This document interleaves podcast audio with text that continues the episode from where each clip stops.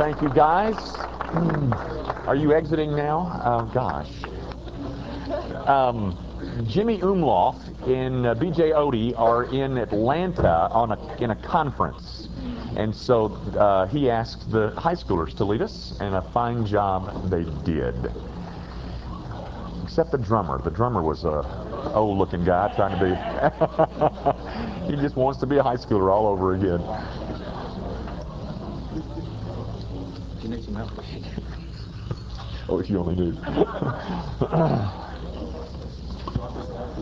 Um, uh, I don't think I'm going to write on it tonight. I, I don't. I may.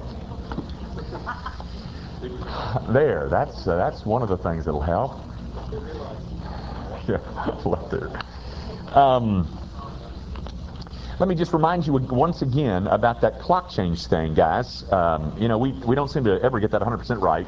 And this year it's in your favor. So you, you want to get this one. I mean, this time it's in your favor. In the spring it's we lose. But this this week or this time we get to gain. So don't forget that. Um, turn with me, if you will, to the book of Romans, and let's continue, continue our study. Romans chapter 3.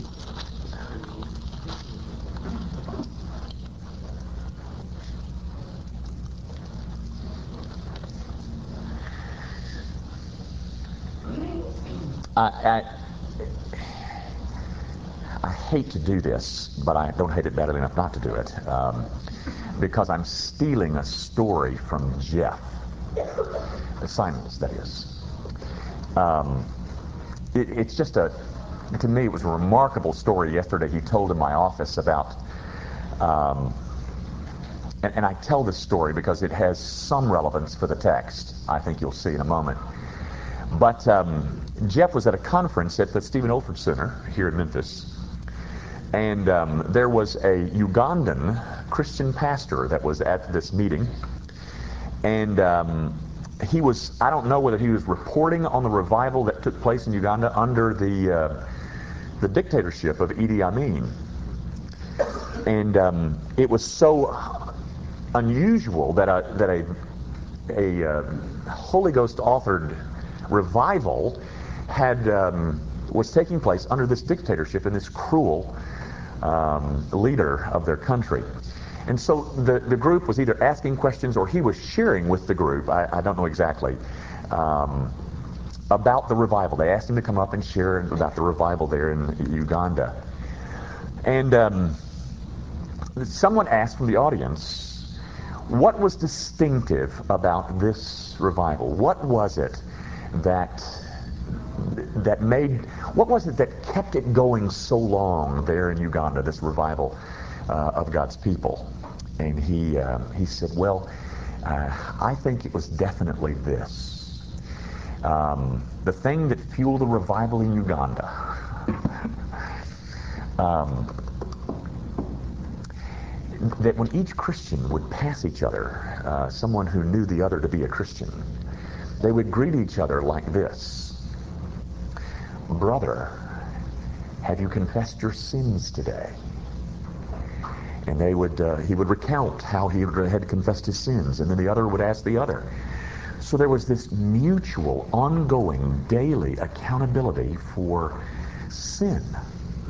Brother, have you confessed your sins today? Um, what if something like that were to break out in our church? Could I tell the other part of the story, Jeff? Or are you going to use that one? Um, because I think this was so. Um, the Canningtons uh, taught Jeff's Sunday school class, and combined with Jimmy Umloff's Sunday school class, I, I, think.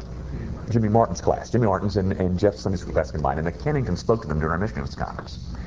And they were asking um, Jim Cannington uh, all about the mission field in the Philippines, et cetera, et cetera, et cetera. And so um, one person in the class stood up and asked this What do you think that the American church needs today?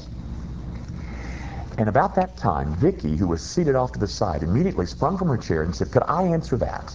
Her husband had been answering the previous questions.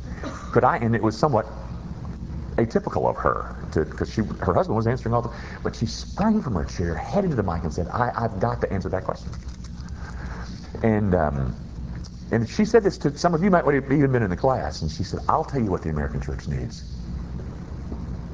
Repentance. That's all she said. You know, um, it's interesting. Uh, I, I, think this brother from Uganda has, has got a hold of something. I mean, I, I and then um, Francis Schaeffer used to always say um, that we need to preach the gospel to ourselves daily. You know, the, the message of repentance and faith is something that the people of God uh, need to hear about daily. Uh, as they speak it to their own souls. I, I just think that's a, a, needed emphasis, ladies and gentlemen, and I, I don't disagree with Vicki Cannington one iota. I think that the American church, including this one, um, needs repentance, uh, daily repentance of our sin just some just some thoughts that uh, I think have something that, some little bit to do with our text tonight. What I want to do is read you the last uh, paragraph of uh, chapter three because what you have in this closing paragraph in this little section is uh, you get a, uh, kind of a concluding statement on the part of Paul um, that list for you the results of somebody who believes in this gospel that he has explained to us in some detail in verses 21 through 26. That is, if this is the gospel that we're that we're holding on to, then these things that he's going to list here, and there'll be three of them, uh, are going to be true of us. These are going to be the results of our buying in to this gospel the one explained in 321 through 26, that gospel will produce these things. And there's three of them. We'll talk about one a week. But um, um, so I'm going to read this little paragraph together because that's what he's doing. He's kind of concluding his uh, explanation of the gospel with some application. Here we go. Where is boasting then? It is excluded. By what law? Of works? Oh, no but by the law of faith. Therefore we conclude that a man is justified by faith apart from the deeds of the law. Or is he the God of the Jews only? Is he not also the God of the Gentiles? Yes, of the Gentiles also. Since there is one God who will justify the circumcised by faith and the uncircumcised through faith. Do we then make void the law through faith? Uh, certainly not. On the contrary, we establish the law. Now, I want to point out to you there are three things there that we're going to talk about one of them tonight. That this gospel, if you believe it, will, will do. Number one, it will exclude, it will eliminate all boasting. That's the first thing it will do. Number two, it is a gospel that is freely open to Jews and Gentiles, um, as he mentions in verse 29. And then thirdly, it is a gospel that does not void the law, but rather establishes law. The law is not eliminated. It is established. It is underscored. It is, um, it is positioned more strongly. That's what this gospel will ultimately affect. Those three things. Um, and so the one that we want to look at tonight is verse 27.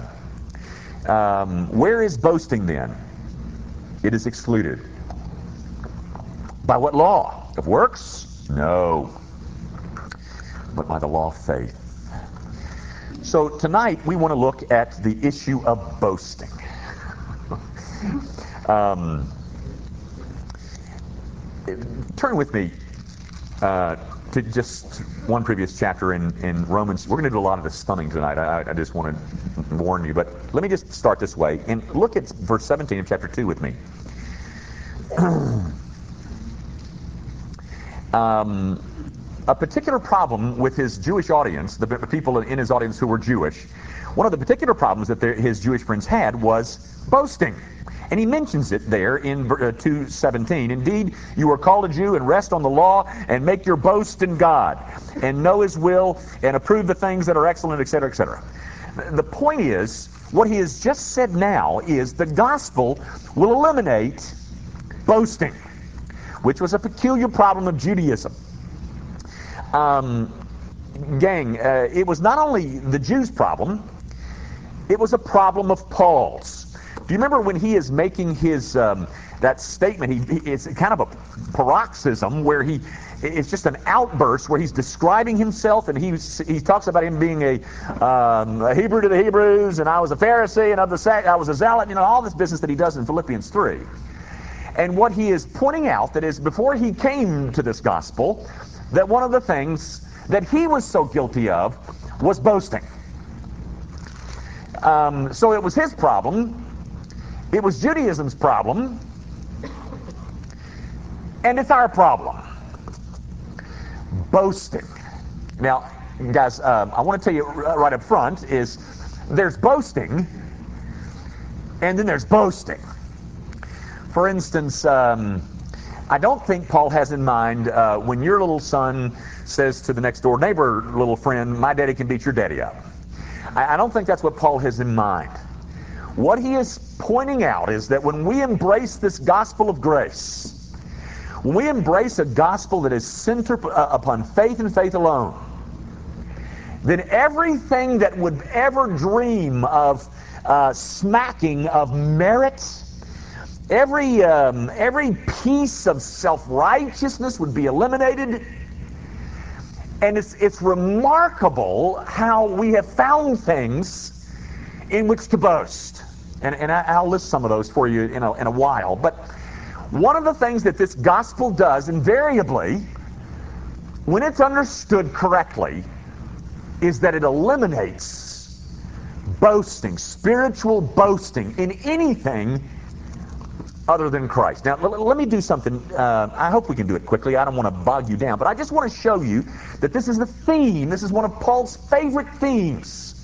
And uh, thus, when it gets repeated so often, it underscores its importance. Let it, let's just thumb through rather hurriedly.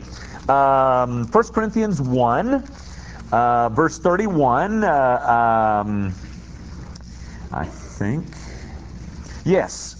Uh, 1 Corinthians 1.31, that as, as, as it is written, he who glories, let him glory in the Lord. Let him be careful that his glory, his boast is in the Lord and that only.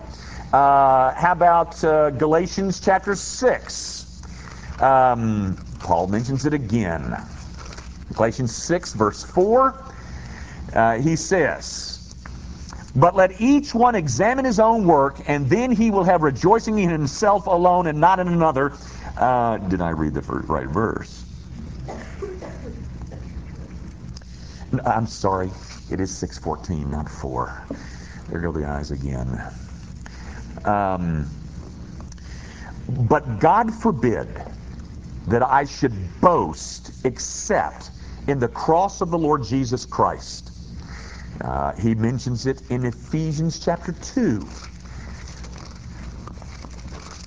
uh, verse 9, where he says, uh, For by grace you have been saved through faith, and that not of yourselves. It is the gift of God, not of works, lest anyone should boast. Um, I've got several other here that I would love for you to see, but I don't know that we've got the time. But let me show you just one, one place where James says it in um, James chapter 4, verse 16, James picks up this theme and says, Confess your trespasses to one another and pray for one another. Um, oh, gosh. 416, I thought, or is it 46? I, I, uh, it is 16. Let me see if I can find it. Confess your trespasses to one another and pray for one another that you may be healed. The effective, fervent prayer of a righteous man avails much. I, oh, gosh. There's five. How about that? I need my other glasses. The other 416, which would be that would make it the real 416. And, and I'm reading to you. If the Lord wills, he shall say, we'll do this and this. But now you boast in your arrogance. All such boasting is evil. And, you know, guys, um, this, the, the, the context out of which that James passage comes is the context of people saying that they are in some way in control of their destiny. Um, and, and I wonder if any Christians are ever guilty of thinking or even conveying that their future is somehow locked up in their marvelous planning sessions. God says, don't you dare do that. All such boasting is evil. I'm going to show you one more. This grows out of the Old Testament, and, and this to me is um, uh, kind of says it all. It's in the book of Jeremiah. Let me see if I can find this one well. Uh, Jeremiah 9 because I think this is what Paul has in mind this kind of boasting. Jeremiah 9, verses 23 and 24. Listen. Thus says the Lord Let not the wise man glory in his wisdom, let not the mighty man glory in his might, nor let the rich man glory in his riches. But let him who glories glory in this, that he understands and knows me, that I am the Lord, exercising loving kindness, judgment, righteousness in the earth. For in these I delight, says the Lord. Now, guys, um, one of the um, frightening things is I, um, I, I, Jeremiah switches back and forth in his um, in his in his book but I think this passage, um, if you'll notice the context, is addressed to God's people. Um, why they're in such bad shape and why they're going to be destroyed and why, et cetera, et cetera. He is aiming most of this letter to the citizens of Jerusalem and why they're going to be uh, destroyed, et cetera, et cetera. And one of the things that he finds to point out is that God's people somehow have, have taken it uh, unto themselves to boast in certain things. There are some who boasted in their wisdom. Uh, they boasted in their wealth or they boasted in their might. And all of that is uh, termed by God as to be a, a stench. Now, guys, my, my point is this. Um, there are lists of things that the Christian church today, I think, has found to boast in the professing Christian world has found to boast in. Um, the classic illustration in, in my mind is the uh, issue of baptism. Um, it has become a boast and a confidence. Um, ladies and gentlemen, there are whole denominations that feel uh, very strongly, in fact, that are you if you are not baptized by their brand of baptism in their setting that you could not by any means be a saved person now uh, th- this may seem uh, uh, very elementary to you but think about what paul has said in, Gal- in ephesians chapter 2 for by grace you've been saved through faith and that not of yourselves it is the gift of god not of works lest any man should boast now, if baptism is a part of my salvific experience, what would I then be able to do when I stood in front of heaven's gates? I would be able to boast. Because some of it, uh, I indeed trusted in Jesus, did a lot of it for me, etc., etc. You know, uh, couldn't do it without that Jesus. But in the final analysis, I figured out that something that was going to have to be contributed by me to this overall experience was my baptism. Ladies and gentlemen, that is a boast. And Paul, I, think the entire Bible mentions this again and again and again. If we are going to glory, our glory is to be in the Lord and the Lord only. Let me mention a, a couple others that are not as bad as baptism, but I'm telling you, I, I am told this um, once a year uh, by somebody who I'm trying to figure out whether they're a believer or not. Um, tells me that they went through confirmation class. They were confirmed. You know, th- those things were, were really designed with great motives to teach their children in the paths of righteousness, et cetera, et cetera. But it's, it's almost like the story I told about the ice being delivered to the, the uh, government building. those, those things have become the grounds upon which men think they're safe. A confirmation class. I went through confirmation. Well, there's certainly nothing that could be wrong about it, but ladies and gentlemen, when it becomes a boast, it is, it is positively wicked. Uh, because all boasting, all hints of merit, all senses of self-righteousness are to be excluded, says Paul. Um, church membership. Um, I, I um, find people who still think that as long as they're, you know, safe in a church someplace, that that is their ticket to heaven. And, and that, ladies and gentlemen, is an idle boast. What about, what about giving? Has that become a boast among us? Well, uh, you know, you hear that only 4% of the professing Christian church tithes, don't you? You that? Well, I'm not one of those. No, sorry, Bobby. Uh, you know, I, uh, I'm a sacrificial giver. You know, um, ladies and gentlemen, uh, you, you have to understand that that's not tolerable in heaven. Or um, philanthropy. Um, I've been uh, helping people all my life. I've been doing deeds of service all my life. Uh, and, and, that's good. Who could ever complain about doing deeds of service? But ladies and gentlemen, it's self-righteousness.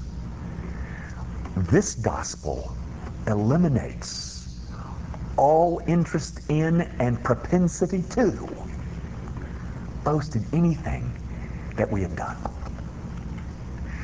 Um, I've been a faithful husband and a good father.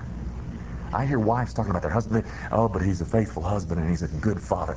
Well, that, that's that's laudable, but it's a boast. And if that is what uh, you sense that you have brought into this salvific experience to, to participate, understand it is a boast. The one that concerns me the most, however, which I think evangelicals may be guilty of and not even know it is that they boast in their faith. I'm saved because I have faith. Um, and it's it's kind of a, a confidence in my faith. And I've said this again and again and again, ladies and gentlemen. That's called fideism. That's called faith in faith. The object of our faith must be, as Paul has so delineated it earlier, it must be in this crucified Christ. That's all. There's nothing in my hand I bring. It's simply to thy cross I cling. Gang, um, you, you, know, one of my favorite authors is uh, Martyn Lloyd-Jones, of course. I, I, read him extensively. But um, in his writings, you will, you will hear him I mean, every time, I mean, every other chapter, he is including in his commentary a quote from that hymn. He's always using the that quote. And, and, I, and I, I don't know why he does. Maybe it was his favorite hymn. But it does indeed so properly represent, I think, what Paul has in mind when he says this gospel excludes boasting. There's nothing in my hand I bring. I'm holding on. I'm holding on to the cross of Christ with both hands. And let him who glories, let him who glories glory in this, that he understands and knows me, and I am the Lord, um, exercising loving kindness. Guys, I want you to know something. Your faith does not save you.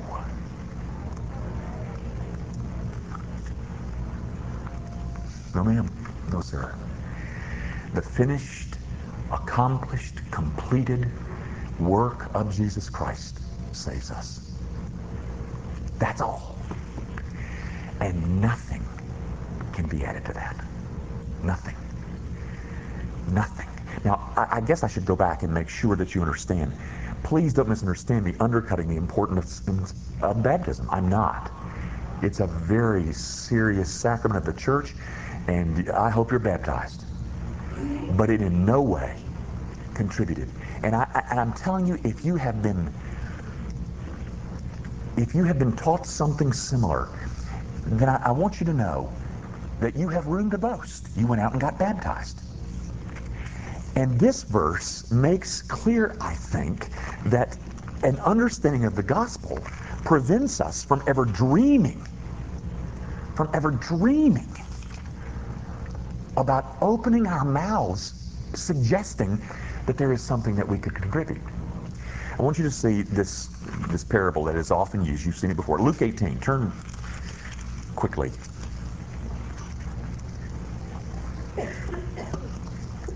And you'll get a glimpse of a man who's in the process of boasting. This is that famous parable of uh, uh, the Pharisee and the tax collector, beginning at verse 9. Also, he spoke this parable to some who trusted in themselves that they were righteous and despised others. By the way, those two things usually go together. Self-righteousness and judging others. They usually go hand in hand. Two men went up to the temple to pray, one a Pharisee and the other a tax collector. The Pharisee stood and prayed thus with himself God, I thank you that I am not like other men, extortioners, unjust, adulterers, and even that nasty old tax collector back there. Now, gang, uh, has that ever crossed your mind to do something similar? Boy, I sure am glad I've been faithful to my wife. you know, I've been a good daddy, and, you know, I wouldn't dream of doing something like that. No, sir, body. That's, that's the voice of a Pharisee that is pleading his own merit. And, and, and this gospel, um, rightly understood, is so much better than that. It's so much more comely than that. It is so much more uh, of a grand provision than that. It is a gospel that says, Come and buy water, come and buy whatever. Ye who have no money, you got nothing to offer but this gospel. When we finally come to realize that, is for us. There is nothing that we bring as a purchase price because all boasting is eliminated when you understand this gospel, ladies and gentlemen. My concern is that the, that the evangelical world has learned to, to, to parrot the words, I believe in Jesus. And what they're believing in is they're believing in Jesus. And what we're holding to, holding fast to, is simply the cross of Christ, where where all boasting is eliminated. The, the, the verse goes on. Let's uh, finish it up. Um, by what law? Of works? No, but by the law of faith. Paul, I think, is using the term law in a little bit different way than he normally does. He's not referring to the Ten Commandments, I don't think. But uh, using it as to, on what grounds, on what principle is boasting excluded? Is it on the principle? Is it on the system of works that a, that a, that a man performs? No, no, no, no, he says. It is on the principle, it is on the system of faith that boasting is excluded. No merit that this gospel uh, encourages or leaves behind. In fact, it empties us of that. That's one of the applications Paul is making about this gospel.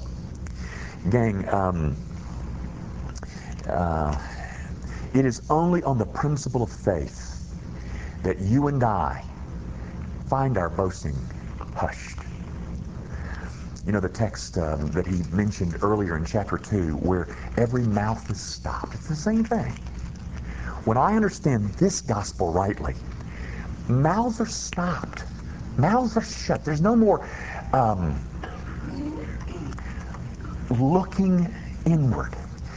You know, guys, uh, in the new members class, as you know, um, we have this little system um, that if you've been through the new members, class, you know, it, to me, it's a it's a great little system. Um, I, it's a little way to preach the gospel um, in a way that confronts people, I think, by their own handwriting. Because we hand out those two cards, I mean, that card with the two questions, remember that? And they um, on that card, you're asked the two evangelism questions. Uh, if you come to the place where you know for sure that if you were to die tonight, you'd go to heaven. And uh, we permit, of course, uh, disagreement over question one, but question two is, um, let's say you were to die tonight, and you stood before God, and God were to say to you, why should I let you into my heaven? What would you say? And we ask them to fill out those two questions before the class begins. And then I tell them the story about how I came to know Christ in Fort Lauderdale. And then something that I say is, now, I'm not going to look at that card. But you've got the card in your purse, it's in your Bible, you're sitting on it, it's somewhere. What did you write on that card? Do you have something on your card that points to who you are or to what you've done? Because if anything on that card points to who I am and what I've done, it means you don't understand this gospel. Because this gospel excludes all of that. It excludes boasting, ladies and gentlemen. And my charge to you uh, is to make sure that that's been excluded from your um, from your spiritual repertoire. This is not a part of us because the gospel eliminates it. Because we understand that it is only by faith in what Jesus did for us that wicked folk like ourselves can indeed glory in God and in His Son. That is our only boast, ladies and gentlemen. And um, I, I think the gospel has to do that work on us. It has to shut our mouths. It has to humble us. It has to um, reveal uh, just how sinful we are, or we'll never enjoy a gospel of grace. A gospel that says, just as you are. That's all we're looking for. You bring your sin, that's what you contribute. You contribute nothing else and the Savior will save people just like that. They understand that, my goodness, if the people at church knew me for who I really am, they wouldn't sit next to me in church. We understand that our merit has only been granted us. It's been given to us. It's been we've been robed in it. But it's a it's a merit that is full and free and born and produced by a God of grace. Why would I ever dream of trying to tamper with something that God has made so richly free? And uh, when you understand the gospel and understand the need that we brought, then there'll never be any more boasting on our parts. That's the first thing. That's the first result of the gospel of grace. We'll look at the other two in the coming weeks. Let's close.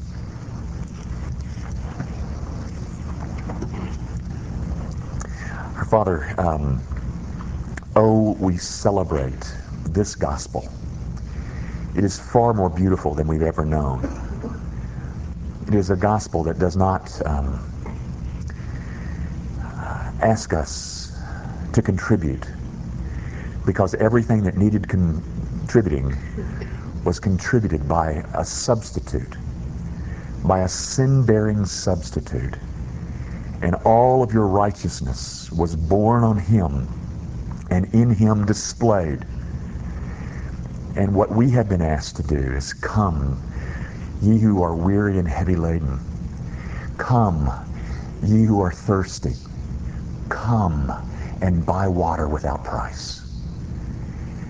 Father, um, we glory in that gospel. A gospel that does indeed stop our mouths from ever again thinking that we have merit before you. Um, it's a good thing to be a faithful husband and a faithful wife. And we, uh, we celebrate those things, oh God, but none of that. Not our baptism, not our confirmation class, none of it. Matters to a hill of beans. Well, Father, baptism is certainly a covenant sign that you gave us, but none of it is a meritorious deed that we have done that will produce an opportunity for us to ever boast in your presence. Father, we won't do it then, and we are determined not to do it now. We are, we are determined to celebrate a gospel that in every way is complete. That when Jesus says it is finished, he meant it. It's all been done for us by him. And in that gospel, we take our stand tonight.